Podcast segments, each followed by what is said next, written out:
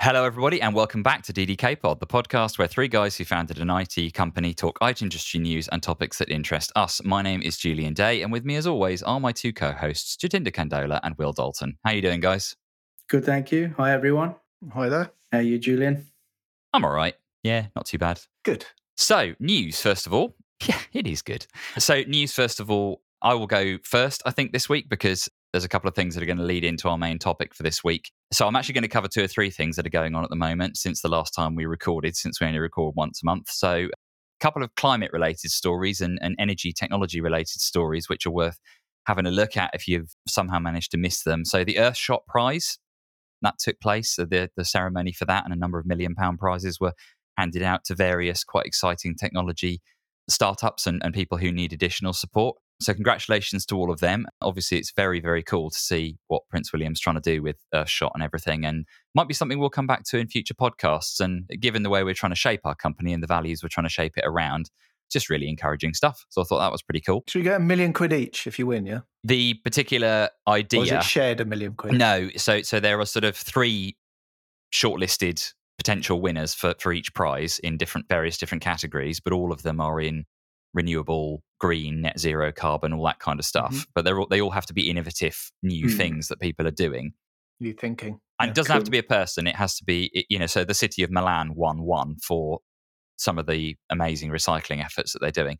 And then each one that wins something will get a million, I think it's pounds. I think it is pounds towards uh, in, uh, continuing to develop that particular piece of technology. And some of mm-hmm. them were really cool, including the shortlisted ones that didn't win. Some of them were really interesting. There were some in they're they're from all over the world as well, and they're not necessarily sort of really flashy stuff. So one mm. of them was a guy, an Indian guy, who developed a a machine to help Indian farmers. I think it was burn do the traditional burning of their fields in a much more carbon neutral way and all that kind mm. of stuff. So it was, that should come up where I live. Yes, yeah. So there's some very very cool stuff there. So mm. check those out. Should post a link on um, Twitter. Y- yes, yeah, I'll, I'll put a link out. Yeah, um, but it's pretty, you know, it's pretty big story. Uh, if you just Google Earthshot prize, you know, your prizes or whatever, you'll you'll yes, find them. Sure. The other thing that may or may not be a good thing for the climate, depending on your perspective on how these things work, is COP26, which has been going on. Mm. I think is mm. still going on when we're recording this. Yeah. So on, these on, stuff's happening. I mean, you know, what I'm not going to go into that, but but that's another big thing it's important story that we should all be sort of looking at, I guess, and, and certainly we're paying close attention to some stuff that's going on there. Another, another sobering realization that we're all screwed. well, that's one way. That's the Greta Thunberg way of looking at it. I'm Greta sure Thunberg summed it up br- uh, brilliantly. I think it was like it, she said it was blah blah blah. mm. I, am not her biggest right. fan, but I won't go into all of Are that. you now. not? Oh, okay. No, okay. I think she's a bit blah blah blah. To be honest, if you want to change the world, yeah. you know, don't yeah. encourage kids not to go to school. Be the change that you want to see in the world. yes, you know, maybe. We, we need we need people to be the next generation of scientists and engineers, not skip school. But anyway, I know whatever. She's encouraging people not to go to school. Yeah. That's a bit. Yeah. That's a bit. As I said, I'm not going to get into that. Jeremy Clarkson's got some opinions on her as well that are in the yeah, I bet he has. That's like mine. I think yours are similar, actually, Julian. Mm. Well, a lot of the also some of the facts she comes out with are a little bit sketch, to be honest. Um, yeah. Anyway, that's that's by the by. And then the final thing, which is important, the only reason I'm mentioning this now is because it's important to this week's topic, is that Facebook, nothing to do with climate, Facebook have changed their holding company name to Meta. So uh, Instagram, WhatsApp, and Facebook are probably the main three things affected by that, but they are not being renamed. So this has really annoyed me, actually. It's been one of my pet peeves over the past couple of weeks where everyone's been like, oh my God, have you heard Facebook's turning into Meta? No, the Facebook service is still going to be called Facebook. If you go to Facebook, it's not going to suddenly be called Meta. It's basically the same thing as Google being owned by a parent company Alphabet. called Alphabet. So it's yeah. a bit of a non story, really. But so I read that they're calling themselves Meta because of the word, met- word metaverse being a yeah. persistent virtual world. Yeah, yeah, yeah. So it's, Second it's that life. Here we come again. To come. Yeah, yeah, and it's being part of the meta, which is in especially in the gaming community as a term for the like common denominator of all yeah. the latest trends and fashions and stuff. So yeah, it's it works on multiple well, or doesn't, depending on your opinion, on multiple levels. Will, did you want to go next with your? I think you've story? done all the news stories now, Julian. it's got to be a. Should we move yeah. on? Local I'll, news. I'll, I'll, do. Th- I'll do three, and you guys can just. It's do windy outside. Yeah. You live in Yorkshire. That's that's like yeah, the nicest and, and on top of a hill. Rolling Stones magazine. There's a bit of a change. We have mm-hmm. seen the enemy in Squid Game, and it's in all of us. So, Squid Game, everyone's heard of Squid Game. It's a Netflix series that's come out.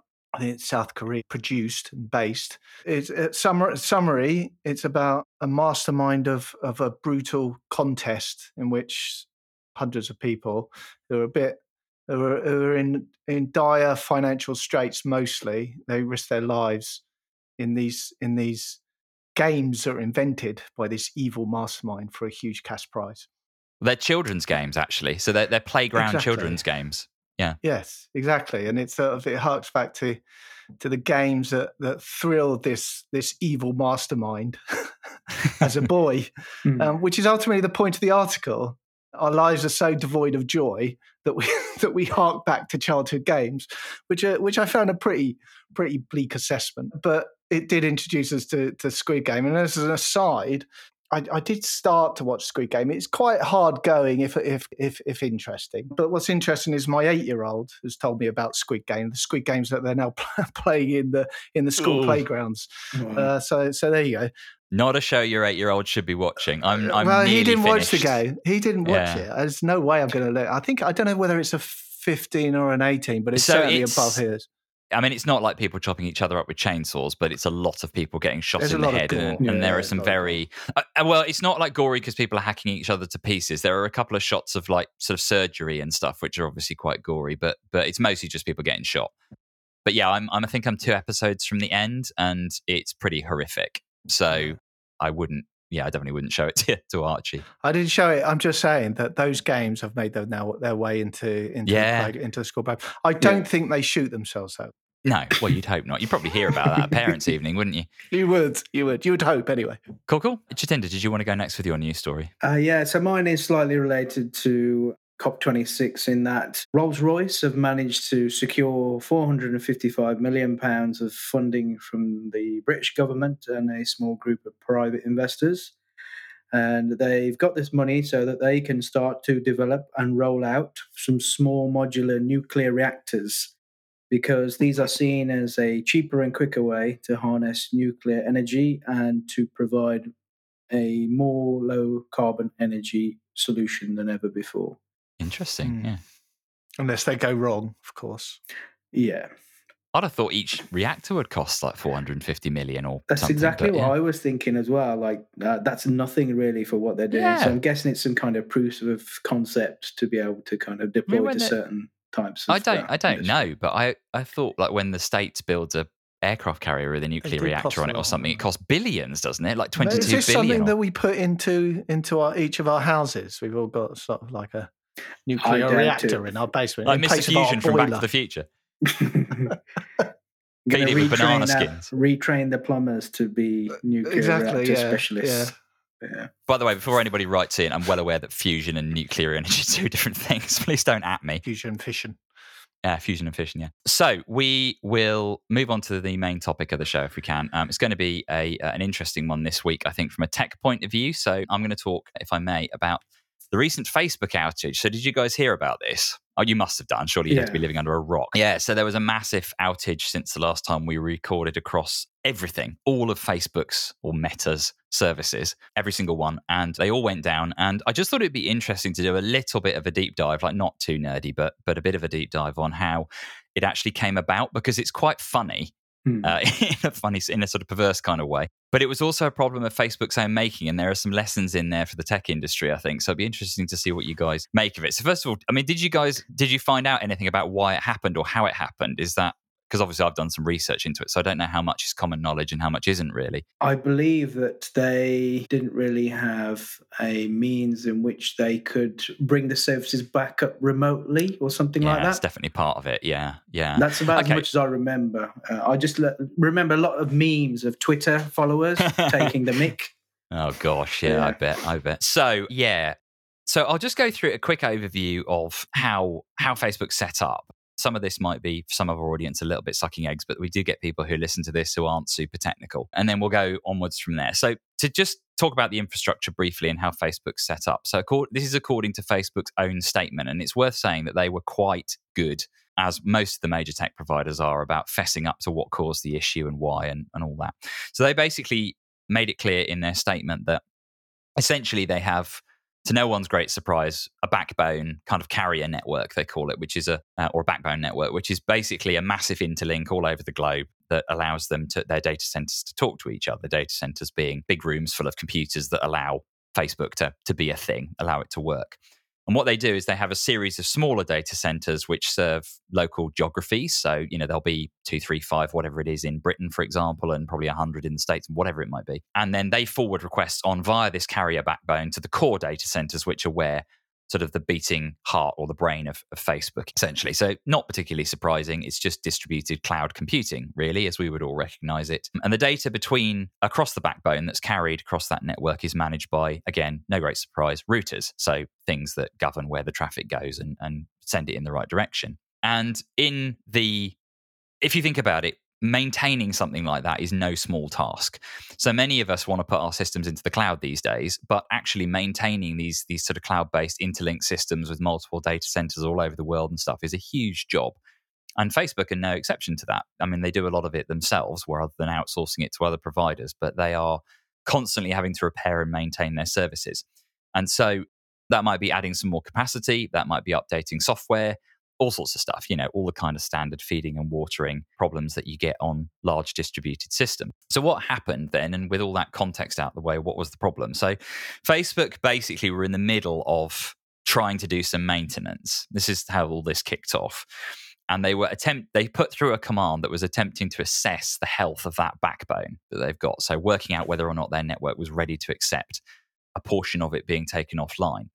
And to, to uh, read their statement directly on this specific bit, during one of these routine maintenance jobs, a command was issued with the intention to assess the availability of global backbone capacity, which unintentionally took down all the connections in our backbone network, effectively disconnecting Facebook data centers globally. Our systems are designed to audit commands like these to prevent mistakes like this, but a bug in the audit tool prevented that from happening. so, layers upon layers of stuff designed to stop this from happening, and they all failed. This change caused a complete disconnection of our servers between the data centers and the internet. But the story gets even more interesting from here, right? So, so that's the first problem. So at this point, all of Facebook's data centers are now disconnected from the internet. They can't talk to the net. But it's not just data centers that make up Facebook and the, the whole application. So there is a thing called DNS, domain name service, which is basically the address book of the internet. And as many of you out there will know, it translates web URLs, so www.bloodybloodyblah.com, into an IP address, which is the thing that a machine can understand as a location.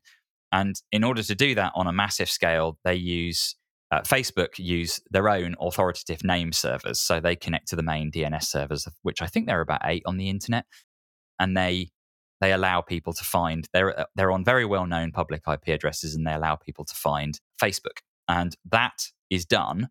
Those servers make themselves available to the internet by using something called BGP or Border Gateway Protocol. Stay with me. I promise we're not going to get too much into the weeds here, right? With me so far? so, in order to avoid effectively advertising yourself and saying, hey, I'm over here on Facebook, come talk to me when you're sick and nobody wants to talk to you, if the server thinks that it is, is ill, it will not advertise itself via Border Gateway Protocol. So if the server can't talk to the data center, the way Facebook had set them up was if I can't talk to the data center, something must be wrong with me. So I will stop advertising myself to the internet. All of Facebook's uh, dis- sorry, data centers at this point are disconnected from each other and the backbone that they are supposed to talk over. So none of the servers that advertise Facebook services out to the internet can talk to the data centers, but they approve, but they assume, sorry, it's not you, it's me. So they stop advertising themselves. so Facebook literally fell off the internet. That's how it happened, which I think is quite interesting. I'm not sure whether anyone else does, but it, it, it's just amazing that this is what happened to them. So the although those servers are still working that say, "Hey, I'm Facebook," and would normally say, "I'm sorry, right now Facebook's unavailable," they stopped advertising themselves. The internet couldn't talk to them, so nothing. It was just like a black hole. It's a mm. perfect storm of failure, which is just incredible. The entire internet couldn't talk to them. That kind of blows my mind a little bit that they managed to get themselves into this situation. so yeah, do so think, do, do you think it's too big to fail? Well, yeah, well, we'll get into the fact that they had never tested for this scenario, but but yeah, so I mean, isn't that incredible? What a cascade of events that have that have taken things out there, right? So so none of their data centers can talk to each other. The backbone's down, and the internet can't talk to anything. Can't you know? You can't talk to anything via the internet. So do you guys want to have a bit of a stab as to what they what they had to do in order to unpick any of this? So I imagine, like most American movies, they all moved into this massive boardroom, and they've got crisis meeting. Yeah, yeah loads of people on VTC Rolled that they're talking to all sleeves. over the world, mainly Asian based because that's where the most of the services will be. And they're going through a very smartly written, well executed BCDR plan. And that's oh yeah, of course, and, yeah. And everything worked out perfectly. A bit of Bruce Willis and a vest with blood on it, and that's it. And everything's fine within 24 hours. I like your version. I think I think they should have done a Bollywood version instead, where they all just burst into song and dance. Solved it with a dance number. Did they do one of two things? Did they did they rock up to the data center and plug themselves in, or did they use like another cloud provider to get access, like Amazon or something? So you are right in obviously you're right in one instance and wrong in the other. So yeah so they they couldn't use another cloud provider because the other cloud provider couldn't contact the DNS servers because they weren't broadcasting themselves anymore so they couldn't do that. And actually what they what they said was so they have a number of very very clever tools that are designed to diagnose problems like this and all of them broke simultaneously because DNS was down. So they they simply their own language was they broke um, we couldn't use any of our tools. So they actually sent people, literally sent people in cars.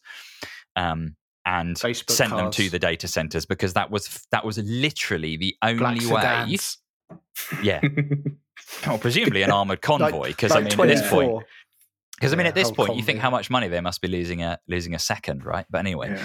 so so they send people to the data centers, and that was literally the only thing they could do because they're totally dis. Facebook itself totally disconnected from the internet. Just blows my mind. So what's the next problem they're going to hit? you go to one of Facebook's data centers, you can't just walk in.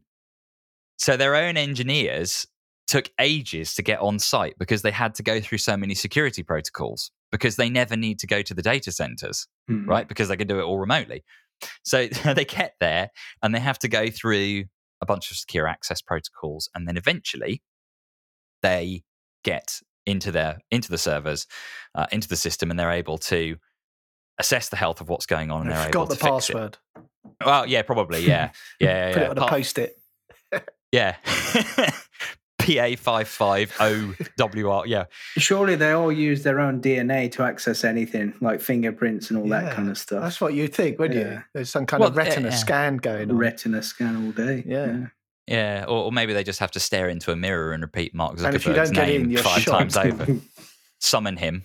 Anyway, so so yeah, so at this point, right? So they they've worked out what they can do. There's another problem though with this, right? So think about it. What happens when you turn Facebook back on? Want to have a stab at that one? Do they have to turn it back on in smaller modules? Kind yeah. Bingo. Yeah. So that's exactly the problem they had. So some of that, this again, this again blows my mind, but some of the Facebook data centers were reporting power usage drops in the tens of megawatts. And they were very worried that when they turned everything back on, if they turned it on all, all back on in one go, there would be such a surge of cached traffic. So cache is where basically yeah. you queue stuff up, unspooling itself, that it would literally DDoS their own service back into inactivity again. So DDoS, for those who are wondering, is dedicated denial of service. It's where somebody spams a website with so many connection requests that it just falls over. It can't cope with the amount of traffic and it just dies in a heap. So they basically were in a situation where they they would have had to they would have risked DDoSing their own services by bringing it back up. This is where we actually do get into their BCDR plan, their backup and disaster recovery plan, because they had done drills on small part, smaller parts of the service, bringing them back up gradually. So they did actually have a sort of tick list for what order to do this in, but they'd never tried it globally or even thought about how they would do it globally. So they had to basically take that process that was written for an individual data center or something like that and then extrapolate that to the, the, the entire earth mm. wow. to bring this back up absolutely mental, isn't it? It's good to know that Facebook do the stuff that we've all done and been through. It's precisely yeah. why we outsource all our stuff to cloud providers, isn't it? To get to get rid of get rid of all this grief. I wonder why yeah. Facebook don't make use of Amazon or Microsoft. Wow. I mean, who knows? Maybe they do. Maybe that is yeah, part maybe of their They do now. yeah, they'd be well, a big I mean, customer for them, though, wouldn't they? I guess they don't want them to. They would. But Netflix do. They're Netflix in competition with them, aren't they? I guess Facebook. Yeah, so that is interesting. Yeah. yeah. Probably going to butcher his name here. My sincere apologies to him if he's listening. He probably isn't, but I hope he does. So Santosh Janardhan, I think it is, who's the infrastructure vice president for Facebook, said he found it interesting to see how Facebook security measures slowed us down when we tried to recover from an outage caused not by malicious activity, but by an error of our own making. However, he said, I believe the trade off like this is worth it, greatly increased day to day security versus a slower recovery from what's hopefully a rare event like this. So it was uh, it's interesting because the register when i was doing the research who are a, a, tech publication they were talking about how they're not alone in this. There was a massive aws outage in 2017 which was caused by a single error that aws themselves made and also ibm managed to take their own cloud down in june of 2020 planet wide again. No one noticed oh oh dear poor old ibm cloud which was exacerbated by the fact that they hosted their status page about what the status of their cloud service was on their own cloud service. So when that got knocked out, it took out the status page, so no one had a clue what was going on. Uh, lesson learned there. Four uh, yeah, pretty Your much. cloud is down. Anyone want to have a stab at the cost, the estimated costs of this oh. outage to Facebook here, not not to the wider internet, because I couldn't find any figures on how much money everybody else lost. So this is the amount of cost to bring it back up, as opposed no, to lost in this revenue is, this from is the all amount the customers of lost, that use it.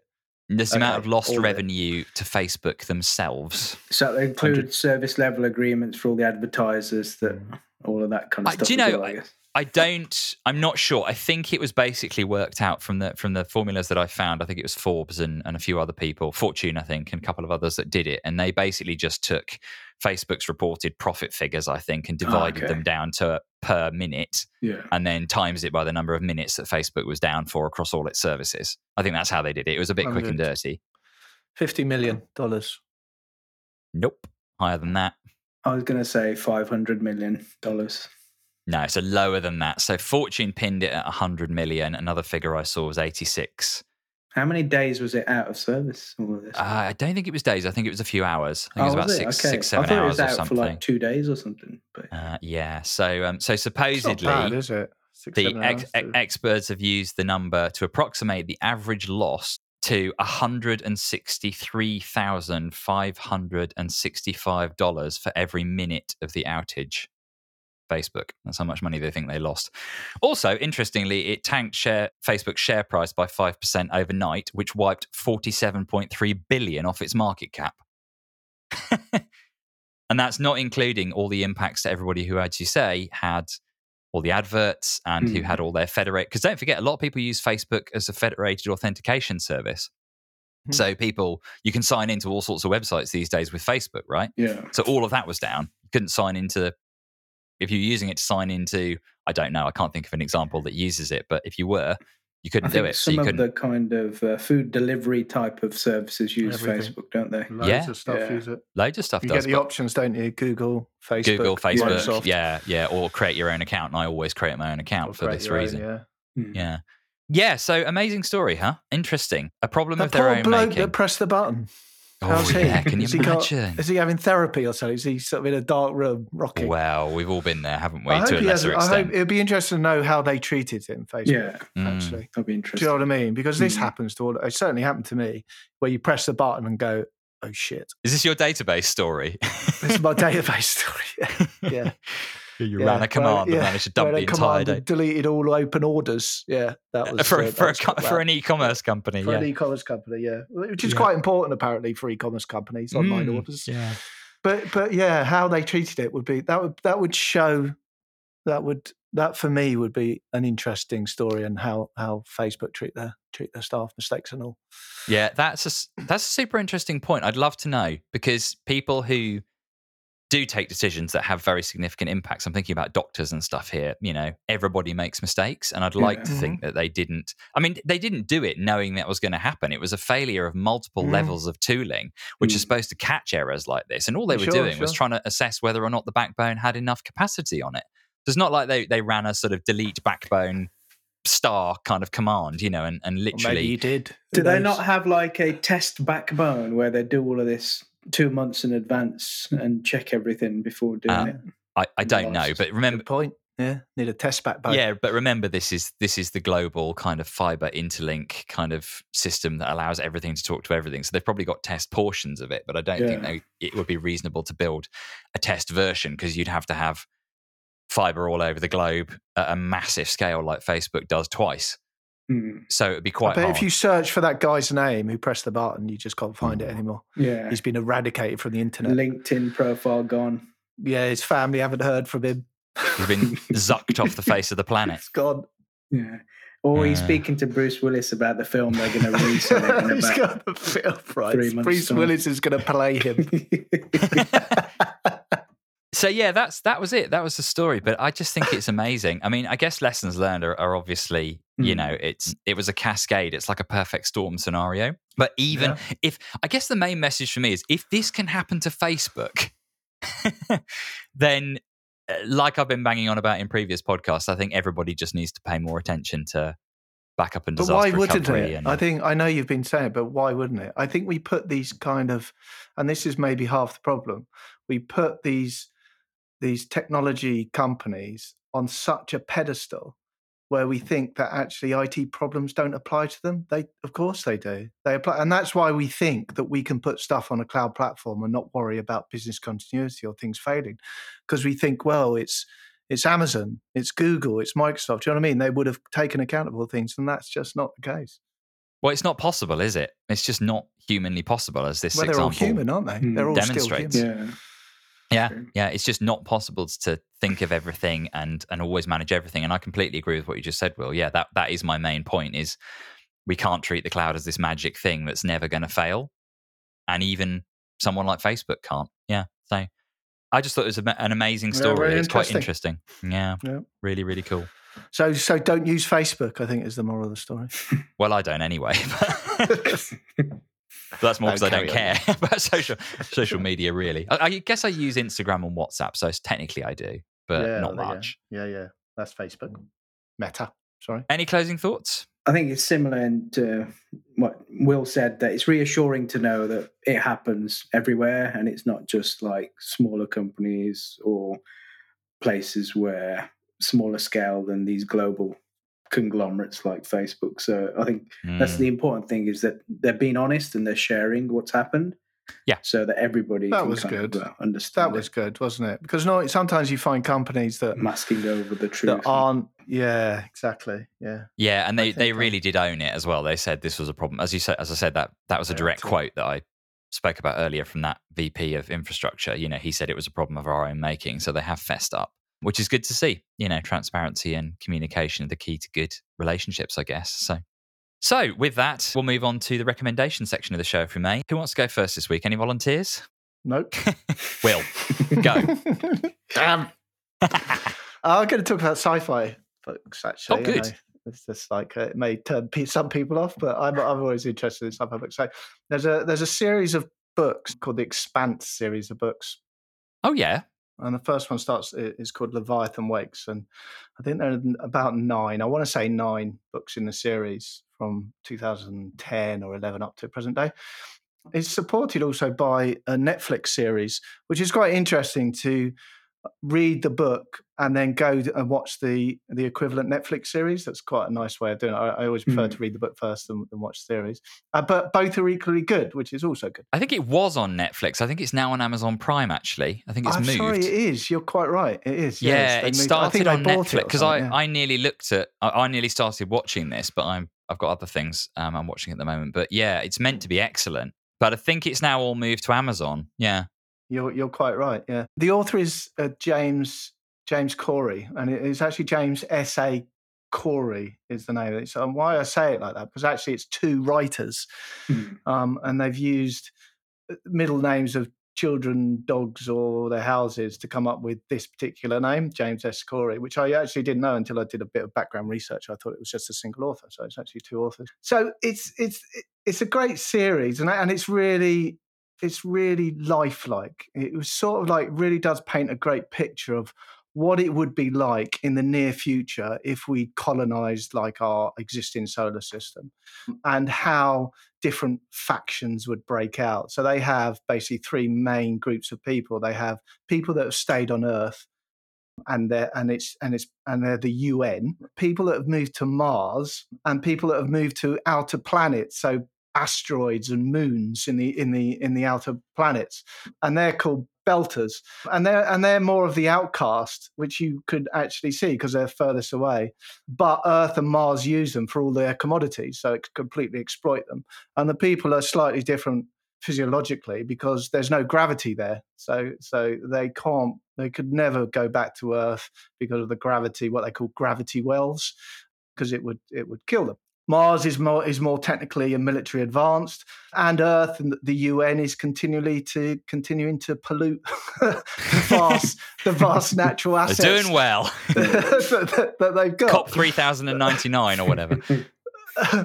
so so that in itself is really interesting and you can really see how actually that's probably how it would be if we colonize the solar system mm-hmm. but what is also they they bring a little angle into it where they discover there's a there's an alien discovery and how it impacts these different these different communities across the solar system, how it how it impacts the different populations, the different cultures, the dynamics of it all, and then the dawning realization of what this alien discovery actually means for them as a as a, as a human race. So thoroughly recommend it. Really good. How far are you into the the books in the series? So I'm I'm on book five, and I am I I'm, I'm on series two.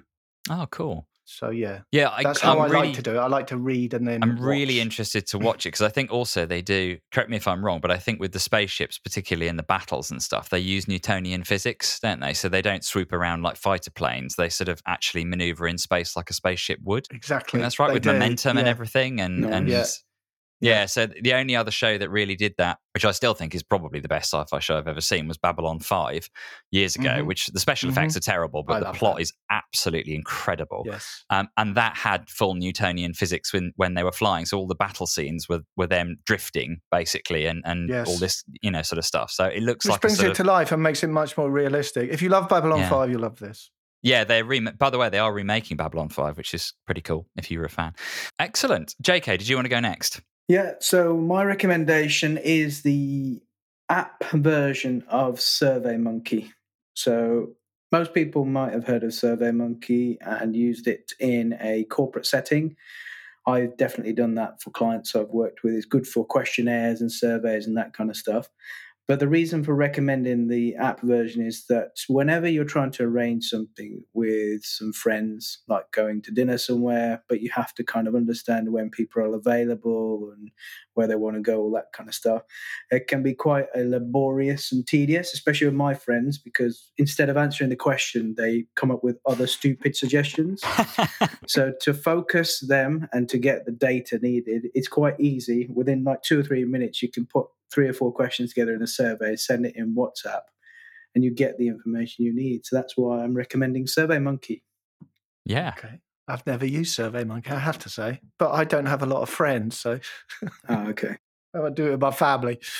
I think Emma uses it quite a lot actually with her friends for sorting out sort of girls' nights out and bits and pieces like that. They'll do a survey monkey thing to find a good date, stuff like that. So Is this where you'll have lots of options of dates and you sort of you give people these options and then they, and then you you look at where everyone yeah Yeah, okay. yeah. It, it will do like word clouds and stuff for you. So if people like, if you give them options in terms of where do you want to go and give them multiple choices or free text, it'll tell you what the most popular kind of uh, thing. It does the analytics inbuilt for you. So it's, yeah, it's quite snazzy.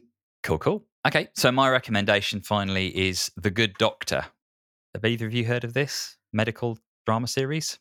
I think I've seen it, but not really Might paid have. attention to it, kind of thing. it's it's an interesting premise actually so it starts off very and you think oh i know where this is going right so there's a guy his name is dr sean murphy he's brilliant really brilliant he's a savant in fact he's got you know, perfect recall. He's extraordinarily gifted in medical matters. And you think, okay, here we go, another house. You know, it's going to be the same episode for seven seasons or whatever it is over and over again, where everyone else is an incompetent Muppet and this guy comes along. However, it's not that because Sean Murphy is also very well, not very, but he's he's quite noticeably autistic. So he has he has autistic spectrum disorder as well as savant syndrome, and they have shot for making it very very clear and obvious and making that a major plot point about how he is able to function and work as a surgeon, which is what he wants to become. He's mm. he's in the early part of his career in this and they don't shy away from an awful lot of the the issues that he faces with his autism. He's played by a guy called Freddie Highmore, who was the main character in The Bates Motel, which was the Psycho prequel series that was made a little while ago. He doesn't have autism himself, so his portrayal is uh, quite. I was wondering. So extraordinary. Yeah. Mm, but he does have somebody on set with him at all times who does, mm. who advises him on what to do, and they they go to some really quite extreme lengths to depict the various issues that his condition causes him. So when he's in the hospital, things are pretty good because he's in his comfort zone. But a lot of the stuff that happens in his personal life and his in his interactions with other people, they're reasonably realistically portrayed. There's been some criticism of, of the way the autism in it is portrayed, but it's it's still quite admirable what they're doing. The other thing that the series does really well is it doesn't make the supporting cast a bunch of idiots, which I really like. So he's surrounded by other junior doctors who are all at the same stages of their careers, and they're all equally brilliant as he is. Hmm. So they're all really clever people, you know, and they they all make an equal amount of mistakes, including him. His ability to recall every medical textbook he's ever read with perfect detail is often sort of used to allow him to come up with quite, you know, clever diagnoses and bits and bobs. But all his colleagues are also very clever. They just can't remember quite as much stuff as, as him. So he doesn't always get everything right and he isn't always the answer to every problem. And they all have very, very good development. So I really like that. But yeah, it's a good show. I, would recommend it. Emma's been watching it a lot. She's binging it, and I'm sort of picking up episodes as she's going mm. through, and, and I'm, I'm quite a long way behind her. But it's it's a good show. It's worth a look, and it's a fascinating it's good to see something like that being made, you know, with with a character with those particular problems. And whether or not it's 100% accurate, I can't say, but it is it, it's good. I, would recommend it. So give it a go. Sounds good. It's it does sound interesting. It would be better if it was done with an actor who had that actual condition. Yeah, I I mean, not I, I, I, don't mean that in a kind of, do you know what I mean? In a do-goody yeah. kind of sense. I think What's, it would that would be more that would actually for me be really interesting. Yeah, mm. I mean that would be. But I what I do think they do very well with it is they they don't have him be some really cool like buff, good-looking guy who's completely normal, but occasionally goes like into us. his mind. yeah, I mean, he he doesn't do the Sherlock thing where he's pretty normal and just a teeny bit weird, and then goes into yeah. his mind palace and is yeah. the answer to every problem. Yeah. You know, he's he's this slightly gawky looking kid, but he has like so us. many of the mannerisms of uh, of thanks, Will. Of someone with with ASD, you know, he never makes eye contact with people. He doesn't like to be touched. Um, when people try and talk to him, they have the other characters have to figure out that the reason he won't answer them a lot of the time is because he doesn't like questions. Yeah. So if you if you phrase your your stuff to him as statements, instead he'll answer you. But if you ask him a question, he won't and it, it, it's this kind of stuff and it's it's fascinating watching how the other characters are initially like well there's just no way he can do this job. This is React ridiculous. Yeah. But actually late you know this, they then start defending him and and when he's in difficult situations where he's asked to testify for example and he just can't because of you know his his issues his his condition the other characters are able to to get him to to do it because they understand that he, he, you know he's capable and he knows what he's doing but his condition prevents him from relaying the information properly. It's it's just good. It's it's worth a watch. I'd give it a shot. Yeah sounds interesting. Sounds good. Yeah the good doctor uh, it's available on amazon prime at the moment ah, for free as well oh, amazon prime again. They're on a yeah. roll amazon prime. Yeah yeah nice. um, and i think there's four seasons so far. So yeah give it a go so, with all that said, I think that's the show, guys. Thanks very much for participating again. Hope it was interesting. If anybody out there is listening and wants to get in touch with the show, we'd love to hear your feedback. Tell us whether the good doctor's a good portrayal of autism. By all means, that would be an interesting one to know, wouldn't it? We're available on ddkpod at ddklimited.com. That's ddkpod at ddklimited.com. Uh, we're also available on Twitter at DDK Limited. And we're on LinkedIn. We are Dalton Day Candola, spelled out in full. So it just remains for me to say thanks very much, guys, and we'll see everybody next time. Thank you. See you later. Cheers. Bye.